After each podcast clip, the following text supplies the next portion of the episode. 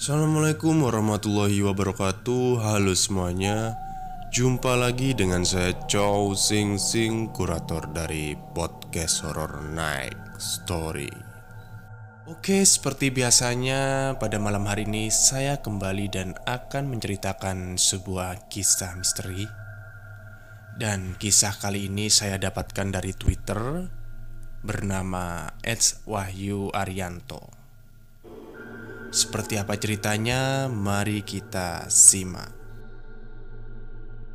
Aku akan menceritakan kisah dari pamanku yang dulu Sewaktu masih bekerja di daerah Jawa Barat Dan sering bolak-balik ke rumahnya yang ada di kota Semarang Sebelum masuk ke cerita Saya akan mengulas sedikit tentang alas roban dari beberapa sumber Alas roban mungkin terdengar seperti tempat biasa bagi kebanyakan orang, tapi bagi masyarakat Jawa Tengah, daerah ini mempunyai kesan tersendiri.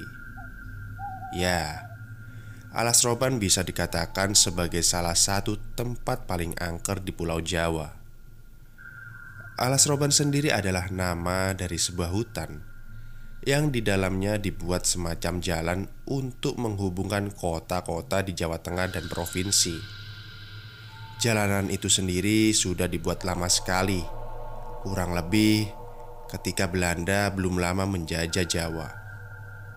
Nah, tak hanya cerita mistis di hutan Alas Roban, jalanan yang membentang di antara hutan Alas Roban ini juga kental dengan cerita-cerita mengerikan yang mungkin bisa membuat seseorang trauma untuk melewatinya. Dulunya, jalan alas roban ini dibangun sejak abad ke-18 oleh para pribumi. Untuk membangun jalan ini, memang usahanya luar biasa karena harus membelah gunung, membabati sebagian hutan dan membuat jalannya. Nah, yang lebih mengerikan lagi, jalan ini dibangun oleh para pelaku kerja paksa. Ya, orang-orang pribumi dengan jumlah ribuan dipaksa untuk membuat jalan sepanjang itu. Alhasil, banyak mereka yang mati karena terlalu lelah dan perilaku buruk dari Belanda.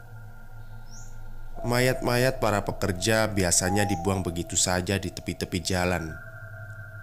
Makanya, kemudian di tempat ini sering muncul suara-suara atau mungkin penampakan yang mengerikan. Melewati jalan alas roban tak hanya harus dengan kendaraan yang oke, tapi juga mental yang kuat, dan kendaraan harus juga baik jalannya. Hal itu memang dibutuhkan karena jalanan di sini cukup mengerikan. Jalannya berkelok-kelok dan di beberapa titik cukup curam naik dan turunnya. Soal mental jelas hal ini dibutuhkan karena apa yang terjadi di perjalanan nanti kita tidak pernah tahu. Sudah sangat lazim kalau banyak orang yang diganggu ketika melewati jalan ini.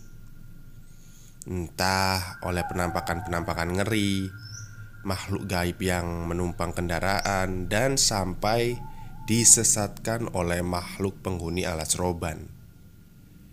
Di beberapa spot, jalanan alas roban ini sangat gelap, dan biasanya sering terjadi kejadian gaib di situ. Nah, dari kengerian itu semua, terdapat satu cerita yang dialami oleh seseorang yang tak jauh keberadaannya dari saya. Dia adalah paman saya yang dulu merantau di daerah Jawa Barat, sehingga sering bolak-balik ke rumahnya yang ada di Semarang. Sebelumnya, nama paman saya ini disamarkan, ya.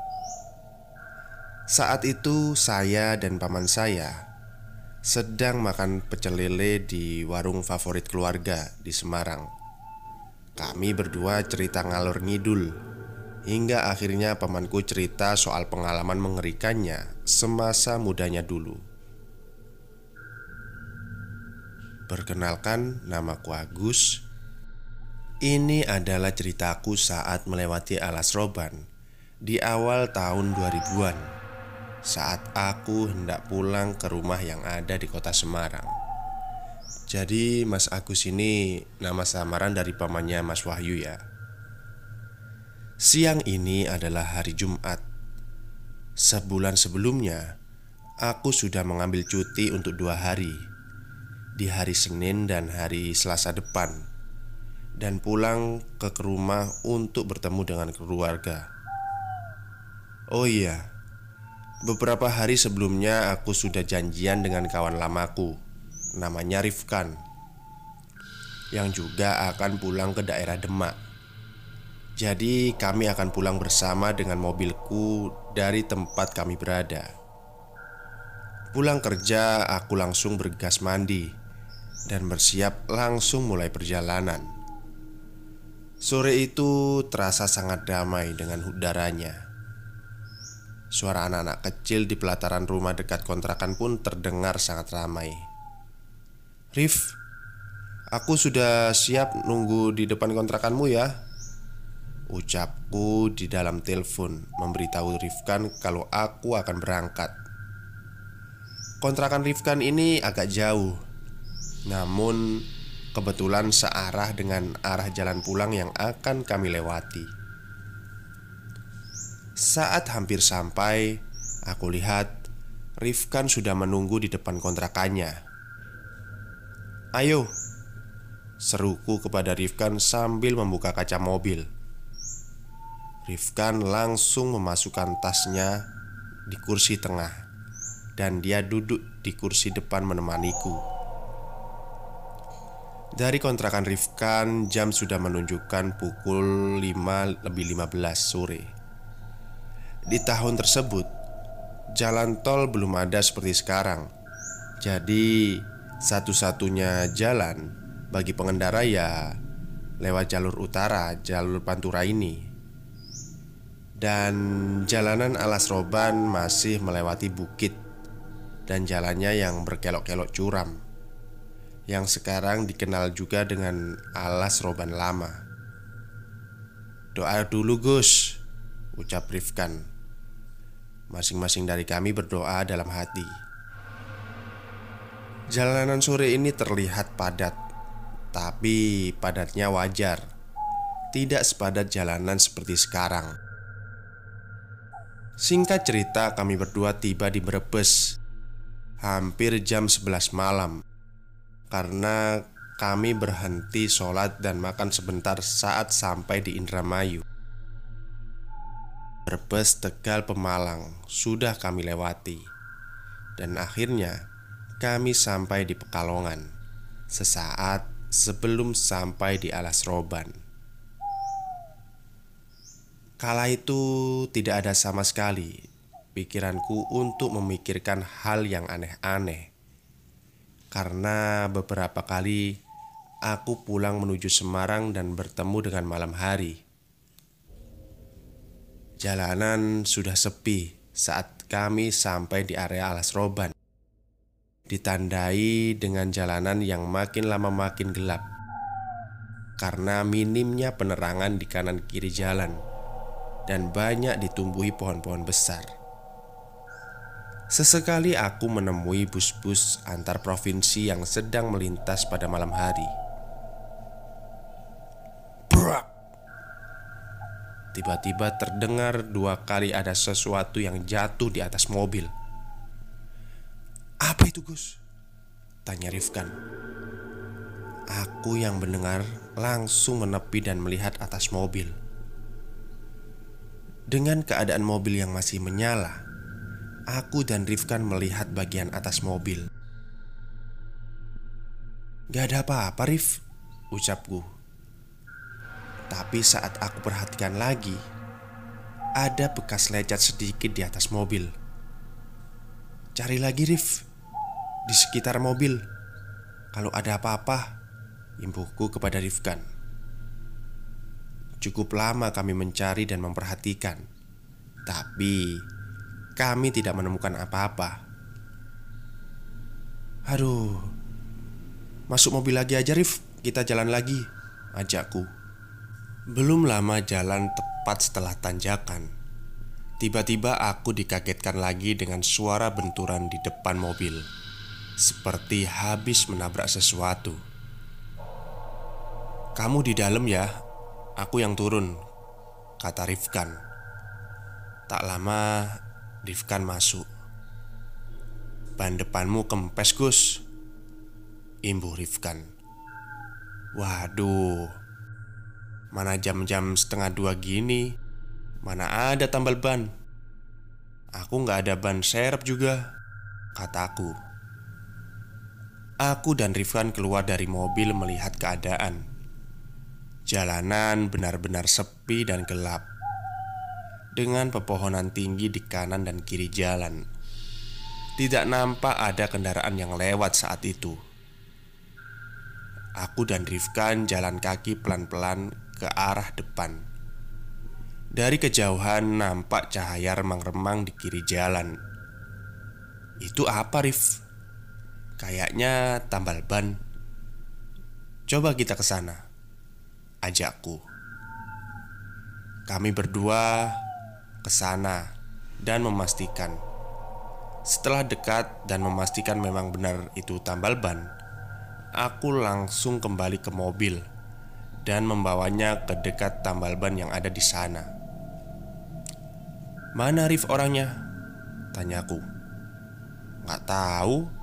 Dari tadi aku panggil-panggil nggak ada sautan," jawab Rifkan. Lama tak menemui jawaban. Kami akhirnya memutuskan untuk menunggu di depan tambal ban tersebut. Ada apa mas? Tanya seorang laki-laki tua yang tiba-tiba datang. Astagfirullah. Rifkan kaget dengan kedatangan laki-laki tersebut. Uh, Ini pak. Ban saya bocor. Hendak nambal ban di sini Apakah bisa? Tanya aku. Oh bisa. Silahkan duduk di sini ya mas Imbuh lelaki tua tersebut. Kami berdua tidak menaruh curiga sejauh ini. Hingga akhirnya Aku mencium bau menyan di sekitar tempat tambal ban ini. Kamu mencium bau nggak? Bisikku kerifkan Iya Gus. Jawab Rifkan yang mulai memperhatikan setiap sudut tempat tambal ban ini Dalam hati Aku ingin lekas pergi dari sini. Tapi apa boleh buat? Mobilku belum selesai ditambal. Dari kejauhan di seberang jalan Agus melihat ada warung yang masih buka. Ke warung sana aja Gus. Nunggu sambil ngopi di sana Ajak Rifkan. Aku hanya mengiyakan Dan kami berdua berjalan ke arah warung yang ada di sana. Aku dan Rifkan sedikit berjalan menyeberang jalan. Di sini aku melihat ada satu truk lewat pelan-pelan. Supirnya hanya melihat keberadaan kami dengan raut wajah heran. Setelahnya, kami jalan lagi ke arah warung tersebut. Warungnya khas seperti warung pedesaan, dengan bangunannya yang dibuat dari anyaman bambu dan beberapa bambu untuk menopang bangunannya. Sesampainya di sana, nampak segerombolan anak kecil main di samping warung tersebut. Kok ada anak-anak main jam segini ya? Tanyaku dalam hati Pikirku juga pasti Rifkan melihat hal ini Tanpa memikirkannya. Aku dan Rifkan langsung masuk ke dalam warung. Nampak wanita yang belum begitu tua Mengenakan daster berdiri tersenyum melihat kedatangan kami berdua. Beli apa mas? Tanya ibu-ibu penjual warung tersebut. Kopi panas dua bu Jawabku. Tak lama kemudian kopi datang Aku dan Rifkan ngobrol mencairkan suasana Rif, ngerasa ada yang aneh nggak? Kok ada ya anak-anak main jam segini? Tanyaku ke Rifkan Anak-anak mana? Tanya Rifkan Lah, itu di samping warung Ini suaranya kedengeran juga kok Masa kamu nggak tahu? Ucapku Tanpa menjawab Rifkan yang mendengarku langsung keluar melihat samping warung. Mana? Gak ada apa-apa. Jangan aku takutin dong Imbu Rifkan. Situasi mulai tegang. Ibu-ibu penjual warung tiba-tiba hilang entah ke mana. Aku dan Rifkan memutuskan untuk bergegas kembali ke mobil. "Bu, sampun," ucapku memanggil ibu penjual warung. "Bu." Berkali-kali aku memanggil, tapi tidak ada jawaban. "Bu, sampun." Kini gantian Rifkan yang ngomong, tapi tetap saja tidak ada jawaban. Sekali lagi aku memanggilnya Bu Bukannya jawaban dari ibu penjual warung tersebut yang kami dapat. Kami malah dibuat kaget dengan suara yang kami dengar. Terdengar seperti suara wanita tertawa sangat keras Dan melengking dari luar warung. Gus, Gus Kata Rifkan memanggilku. Aku hanya menatap Rifkan tanpa mengeluarkan kata-kata apa pun. Nampaknya Rifkan paham, aku pun juga menyadari suara tersebut. Kami berdua bergegas keluar dari warung, mencari dari mana arah sumber suara tersebut. Dan ketika kami melihat ke arah belakang warung, Astaghfirullahaladzim kami berdua beristighfar bersama. Ternyata ada wanita berdiri tegak berjubah hitam sangat panjang di samping pohon di dekat warung tersebut. Matanya terbelalak putih dengan wajah pucat dan rambutnya yang panjang. Anak-anak kecil yang tadi aku lihat pun berlari menghampiri perempuan tersebut. Aku lihat anak-anak tersebut ada yang wajahnya hancur dengan banyak luka di badannya. Sangat jauh beda dengan awal aku melihatnya tadi. Hihihihihi. Kulihat wanita itu tertawa lagi yang membuat telinga kami berdua sakit. Gus, ayo Gus, balik ke mobil cepat, ajak Rifkan. Saat lari ke mobil, lagi-lagi kami berdua dikagetkan. Tambal ban yang kami hampiri tadi sekarang sudah tidak ada. Entah hilang ke mana. Yang kami lihat hanyalah mobil kami di tepi jalan yang sebelah kirinya. Ada pohon besar dan jurang di dalamnya. Sangat gelap. Aku nggak peduli, banku masih kempes. Kami berdua bergegas masuk ke dalam mobil. "Gus, banmu gimana?" tanya Rifkan. "Udah, Rif, yang penting kita lekas keluar dari sini," jawabku. Suara perempuan tadi masih sangat jelas menemani kami berdua. Aku berusaha menghidupkan mobil. Lagi-lagi sial dan aneh, tiba-tiba mobilku sulit dihidupkan. "Kenapa, Gus?" Tanya Rifkan panik Gak tahu ini tiba-tiba sulit dihidupkan mobilku. Jawabku Solawat dulu Gus. Imbu Rifkan dengan wajah tegangnya Tapi masih berusaha berpikir tenang. Allahumma sholli ala Muhammad. Aku mengucapkannya tiga kali Lalu aku memutar kunci lagi. Hidup Rif Ucapku senang Mungkin inilah keajaiban dari setelah untayan solawat yang aku baca Sehidupnya mobil aku bergegas menginjak gas dan cepat pergi dari tempat yang aneh ini. Namun, nasib baik belum juga menghampiri kami. Belum lama jalan, tiba-tiba brak.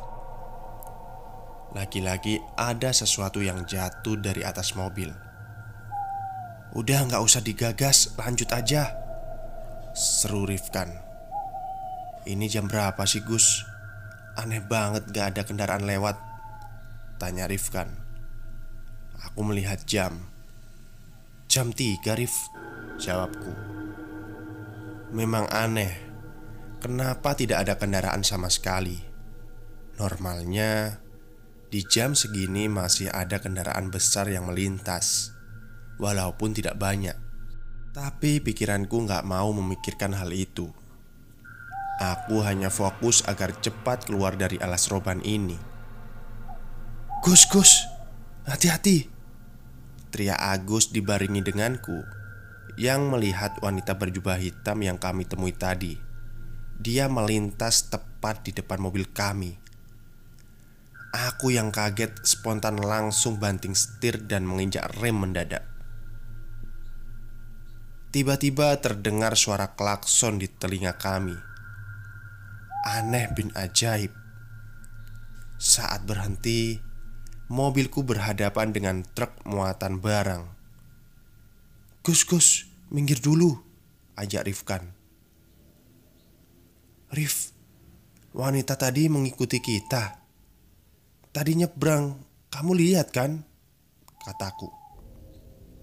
Iya Gus, aku juga melihatnya. Kayaknya dia nggak biarin kita pergi. Sesaat kemudian terdengar ada yang mengetok kaca mobilku. Dari dalam mobil, terlihat bapak-bapak berboncengan dengan ibu-ibu yang nampaknya suami istri. Aku buka kaca mobilku. "Kalian nggak kenapa-kenapa, Mas?" tanya bapak tersebut. "Gak apa-apa, Pak. Kami terkejut barusan ada wanita nyebrang," jawabku. Walah, Hati-hati mas, di sini rawan. Ayo ikuti bapak aja dari belakang, mampir ke rumah bapak. Rumah bapak setelah alas roban ini. Nama saya Pak Rahmat, ini istri saya. Ucap bapak tersebut. Singkat cerita, aku mengikuti Pak Rahmat dari belakang.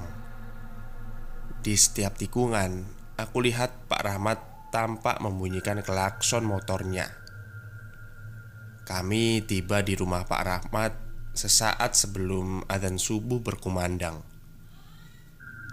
Bu Rahmat tampak langsung ke belakang rumah dan kembali dengan nampan berisikan teh hangat dua gelas. "Diminum dulu, Mas," ucap Bu Rahmat. Tiba-tiba adzan subuh berkumandang. "Mas, ayo sholat subuh dulu." Pak Rahmat kemudian mengajak kami sholat berjamaah di masjid yang jaraknya tidak terlalu jauh dari rumahnya. Setelah sholat, kami kembali duduk di ruang tamu rumah Pak Rahmat. Perlahan, Pak Rahmat tanya kepada kami, "Mas-masnya sebenarnya mau ke mana? Namanya siapa?" Tanya Pak Rahmat. "Nama saya Agus, Pak, dan ini teman saya Rifkan," jawabku. Saya mau ke Semarang Perjalanan pulang dari perantauan Imbuhku Masnya tadi ada kejadian apa? Kok sampai hampir kecelakaan tadi? Tanya Pak Rahmat lagi Aku menceritakan semua hal yang kami temui Sejak ban mobilku bocor Warung dan diikuti wanita berjubah hitam tadi Mas, di jalan Alas Roban itu tidak ada warung apa-apa, apalagi tambal ban. Di sana hanya ada hutan, Mas. Tapi tadi kami menemui itu semua, Pak. Jawab Rifkan. Benar, Mas. Tapi Bapak sebagai warga yang tinggal tak jauh dari Alas Roban sangat hafal daerah sini. Tidak ada warung yang berdiri di sana, jawab Pak Rahmat. Di sana memang sering ada kejadian semacam itu. Belum lama ini ada kecelakaan mobil, satu keluarga meninggal di sana, dan masih banyak lagi cerita pengendara yang diganggu. Itu sudah lama sekali, imbuh Pak Rahmat. Aku dan Rifkan hanya menelan ludah sambil menenggak teh hangat yang dibuatkan oleh Bu Rahmat tadi. Mending Mas sekarang istirahat dulu di sini. Nanti siang atau sore baru lanjut perjalanan. Pungkas Pak Rahmat melihat keadaan kami. Gimana Rif? Tanyaku ke Rifkan. Terserah kamu aja lah, jawabnya. Ya sudah, Akhirnya kita disundi dulu sampai siangan Keadaan kami sangat shock dan lelah Kami ditunjukkan ke kamar anaknya Pak Rahmat yang kosong Karena sekarang anaknya merantau di Jakarta. Kami tidur melepas lelah di sana. Siangnya kami bangun dan bersiap melanjutkan perjalanan yang sudah tidak jauh lagi. Mas, Panggil Pak Rahmat kepada kami. Monggo mas makan dulu sebelum jalan. Ajak Pak Rahmat. Waduh pak. Kok repot-repot gini Jawab Agus.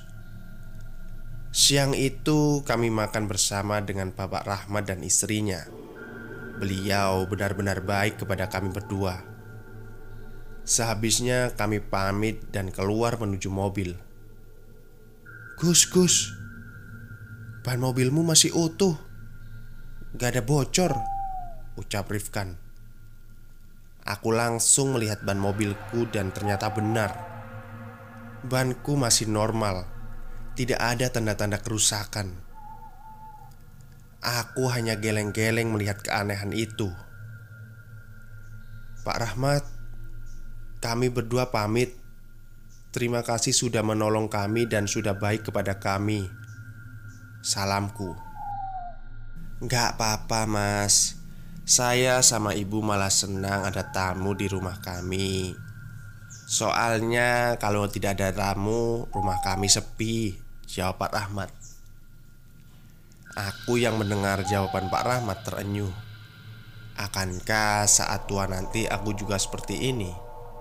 Pikirku saat setelah mendengar ucapan Pak Rahmat